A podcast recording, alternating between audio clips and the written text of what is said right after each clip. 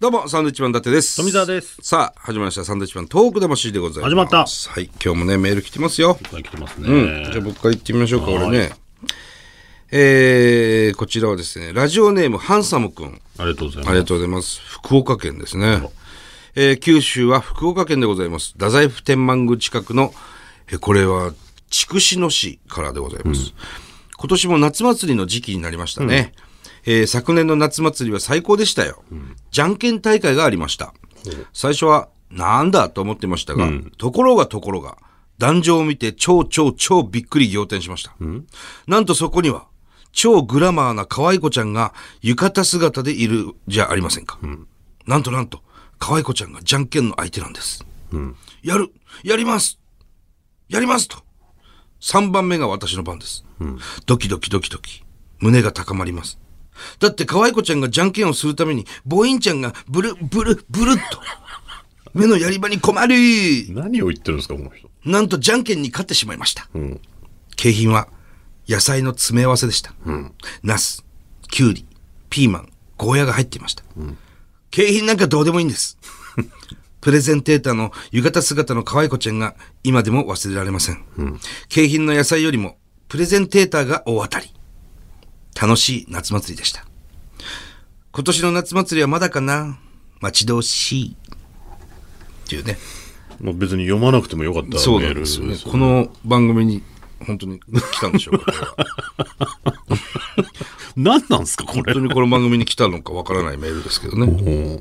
俺らのことも一切何も書いてないし。うん間違ったのか間違ったのかな、な、ね中川家さんの「デイズにこのまま私をね回しましょうか、こ のねねうん、読んでしまったんであれですけど、そうですね、え夏祭りのイメージってなんかあるー夏祭りのイメージ。うーん、でも、結局仙台だと七夕祭りじゃないですか。うーん、で、そんなに行かないというか、うん住んでるとね。うんまあ、花火があるんで、それは行くけど、あとはもう行かないっていう。まあ七夕の前夜祭の花火大会だとか、松島の大花火大会とかねそうだね。あとは地元で毎年ね夏になると、なんか小学校でやってたっていう。はいはいはいで、次の日の朝早く行くと、なんかお金がいっぱい落ちてるっていうイメージでしたけどね。ああ、小銭と かね。はいはいはいはい。俺、焼き鳥焼くバイトとかしてたな、夏祭り。うん。で、友達買いに行くんだよね、結構。うん。で、一回ね、あの、ふざけて、あの、全然焼いてない焼き鳥を、あの、ありがとうね、つってこう渡したことがあって友達にそう。5本でいくらなんだけど、2本、1回も火にこうかけてないや つを生肉状態のやつをね、入れたんですよ。うんまあでも蒸してあるのかな、一応。まあ見たらわかるから、ね。そうそうそうそうそ焼いてねえじゃないか。う。うん。で、その、翌日学校で会うんですけど、何も言ってなかったです ね。普通に食べたんだろうね、だからね。ねうん。蒸してあるから一応大丈夫なんでしょうけど ね。わかんないわ。えお前そういうことするよな、本当に。俺そういうことする。ひどいですけどね。 えー、じゃあこちら、ラジオネーム、りょうさん。はい、ありがとうございます。山形県酒田市の方ですね。はいどうもえー、伊達ちゃん、トミーちゃん、こんばんは。こんばんはいつもポッドキャストで聞いてますあ。りがとうございます。最近お二人が書かれた敗者復活の復刻版、復活力を購入して読ませていただきました。はとても興味深く一気に読み終えました。はいお二人の出会いからトミーが伊達ちゃんを口説き落として上京しアパートでの二人暮らし、そして2007年 m 1優勝まで本当にドラマチックな内容に感動しました、は同じエピソードをお二人それぞれの視点で書かれていて見事に考えが一致していたりしてなかったりするところも面白かったです考えが一致えー考えが一致しましいいよ 意見が一致した時言って意見が一致しました。はいえー、安倍総理出てきましたけどね、伊達ちゃんがもし野球部に入っていたら、ラグビーのスパイクを買いに行くときにトミーが、こいつなら下に見ても大丈夫だろうと思って伊達ちゃんを誘わなかっふ。たざけんなよ、お前。今のサンドイッチマンはなかったのかもしれないと思うとなんで下に見てたんだよえーとても感傷深い気持ちになりました。はい M1 の2本目のネタをやる順番をもし伊達ちゃんが1番と言っていたら優勝してなかったかもしれませんね。そこでサンドさんに提案があります。ぜひお二人の出会いからアパート二人暮らしの下積み時代、そこから M1 優勝するまでのストーリーを映画化してみたらどうでしょうか。好感度ナンバーワンですし、映画化するなら今だと思います。きっと大ヒット間違いなしです。ですぜひご検討願います。いいですよ、別にしなくて。しなくていいし、しなくていいし、なんか絶対に、なんかあの、実際と違うし、大体ね、再現部位とかされますけど、大げさにするじゃあないの、再現部位っていうのもさ、まあ、いやありがたいんですよ。我々ごときのそのエピソードをね、わざわざその役者さんを使って、ドラマ仕立てにしてくれるのはありがたいんですけど、ちょっと違うからね。ちょっと盛るでしょ。ちょっともう、ちょっとどころじゃないの結構もう、もう盛りすぎてて、これ誰のエピソードだよみたいな時もあるから、たまにさ。あーなんか、だからそれを見てると、ちょっと若干気持ち悪さも感じるんで、そうなんだよ。うんそんなになってねえよとかね。そうだよ。俺ずっと家の中でスカジャンとか着てねえし、みたいな。 あるんだよね。まあね、わかりやすくするためにちょっと演出するんでしょうけどね。そうそうそうそう、ねまあ大丈夫です、しなくて。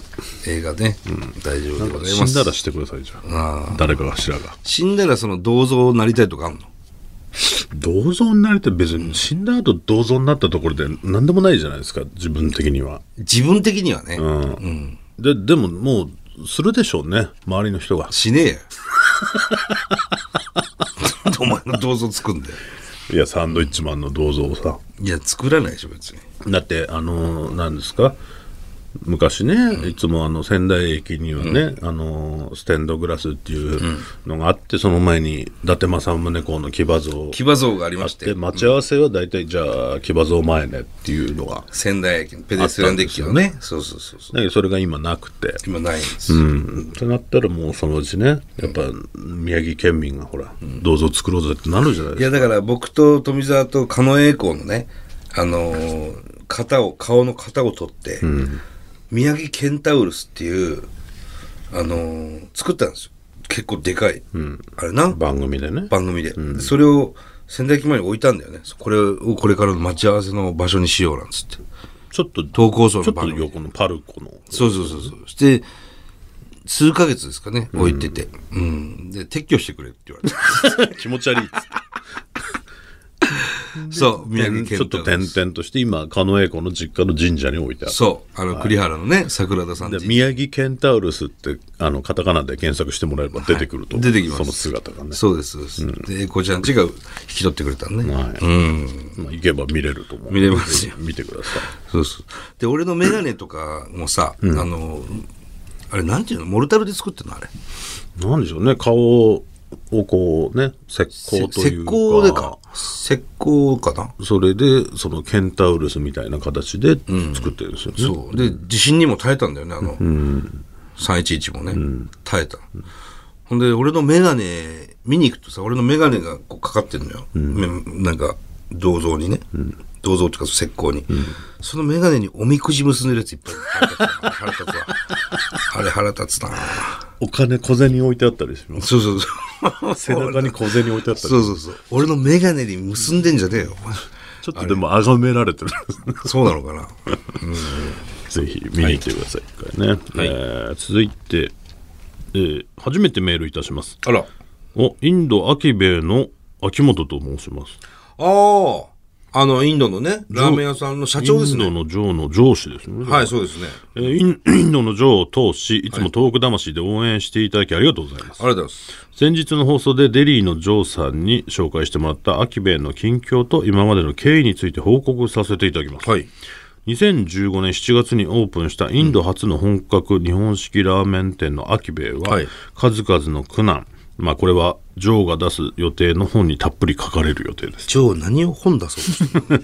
を乗り越え、まもなく4周年を迎えます。はい私が某自動車会社を退職しチャレンジしたこの壮大過去無謀なプロジェクトに最初から参加してくれたジョーには本当に助けてもらってばかりでした、そう最初自動車会社をやってたんですそねうそうそうそうそれをやめてインドに行ったという、はい世界中で大人気のラーメンをインド人に広めフランチャイズ化して大成功するという青写真は文化の違い洪水やサイクロンなどの天災により難しいとの結論に至りましたがホテルをもらったり及川奈緒ちゃんに来ていただいたり、で旅行会社を立ち上げたりしながらインドで諦めずに頑張っておりますはいデリーのジョーさんにお越しいただいたインド人がノリノリ揚げ揚げのお店は今年2月に移転したお店になります、私の友人がチェン内のど真ん中にある DJ ブース付きのバーを経営しておりうんそこの地下が空いてるということで移転いたしました、そこの立ち上げまではジョーに見てもらったんですが、ジョーのあふれる才能をインドに埋もれさせるわけにはいかないとの思いから日本に戻ってもらいましたはい。アキベイの DNA は今後も日本のジョーには引き継いでもらい、インドでアキベイが大成功した暁にはもう一度呼び戻すつもりです。お2019年秋には ANA がチェン内への直行便を、えー就航することも決まりましたので、サンドイッチマンさんをインドへお呼びする夢も諦めずに持ち続けたいと思います。今後ともインドのアキベイを見守っていただければ幸い幸いです。はあ。まあでも、頑張っていますよっていう。そうですね。中間報告っていうかね。やめましたではなく、そうですねま。だ頑張っていますってことですね。まあ、ジョーもよく頑張ってはいたよね。そうですね。こうやって、うちのラジオにもメールくれたりさ、実際来てくれたりとか。うん。まあな。だからまあ聞いてるリスナーの方でもね、インドにいる方はぜひ行ってみたいなと思うし、行った方もいると思うんでね。だから、東北魂ラジオ聞いてますよ。あの、面白いですね。インドのジョーの話とかね。結構言われる機会があったもんね。うん。だから僕らもね、どうにかして行きたいんですけど、なかなかね、行けないもんな、今な。ジョーももう帰ってきてしまいましたしうん、ね。そうそうそう、なんだったらさっきちょっと顔出し ましたけど、スタジオに。なんでに日本放送いるんだって話なんですけども、なんかね、手伝ってるみたいですね、はいうん。でも頑張ってますね。そうですね。なんか、まあタイミングがあってね、一回行ってみたいなとは思うんですけど。チェン内。うん。直行便出てますから。ね何時間っつったっけ結構かかるでしょ、インドは。かかんじゃないですか。なあ、インドって、行くのかな一生のうち。だからこ、こういうのが、きっかけというか、こういうのそうそうそう。がああると、なんか、あ、行けっていうことなのかなってちょっとなんかねありますけど、でもこの今の状況だと、行かない方がいいのかなっていう、まだね。何かその、何か背負っていったら、面白そうな展開にはなるんだろうけどな。インドで一生懸命日本のラーメン屋さんを頑張ろうとしてるお店。まあその、例えばそこ、それをテレビかなんかで連れてって、そこからスポンサーが募ったりとか。ホテル持ってるっていうのまた面白いんだよね。日系の企業がもしかしたら食いつく可能性もあるからね。うん、だから逆にそういう、なんか、以上の本とか出たら、もしかしたらもテしかレしビたらがね、ちょなっんか入とんのかもしれない。やってみたいとかあるのかもしれないですけど、まあ、機会があれば、ちょっと我々も行ってみたいなとは常に思っております。はいはい。ということで今日はここまででございます。はいこの番組では東日本大震災に対するあなたのメッセージを受け続けます。はい、はがきの方は郵便番号100-8439日本放送サンドイッチマンのトーク魂まで、メールはサンドアットマーク 1242.com です。サンドアットマーク 1242.com です。はい、それではまた来週です。バイビーさよなら。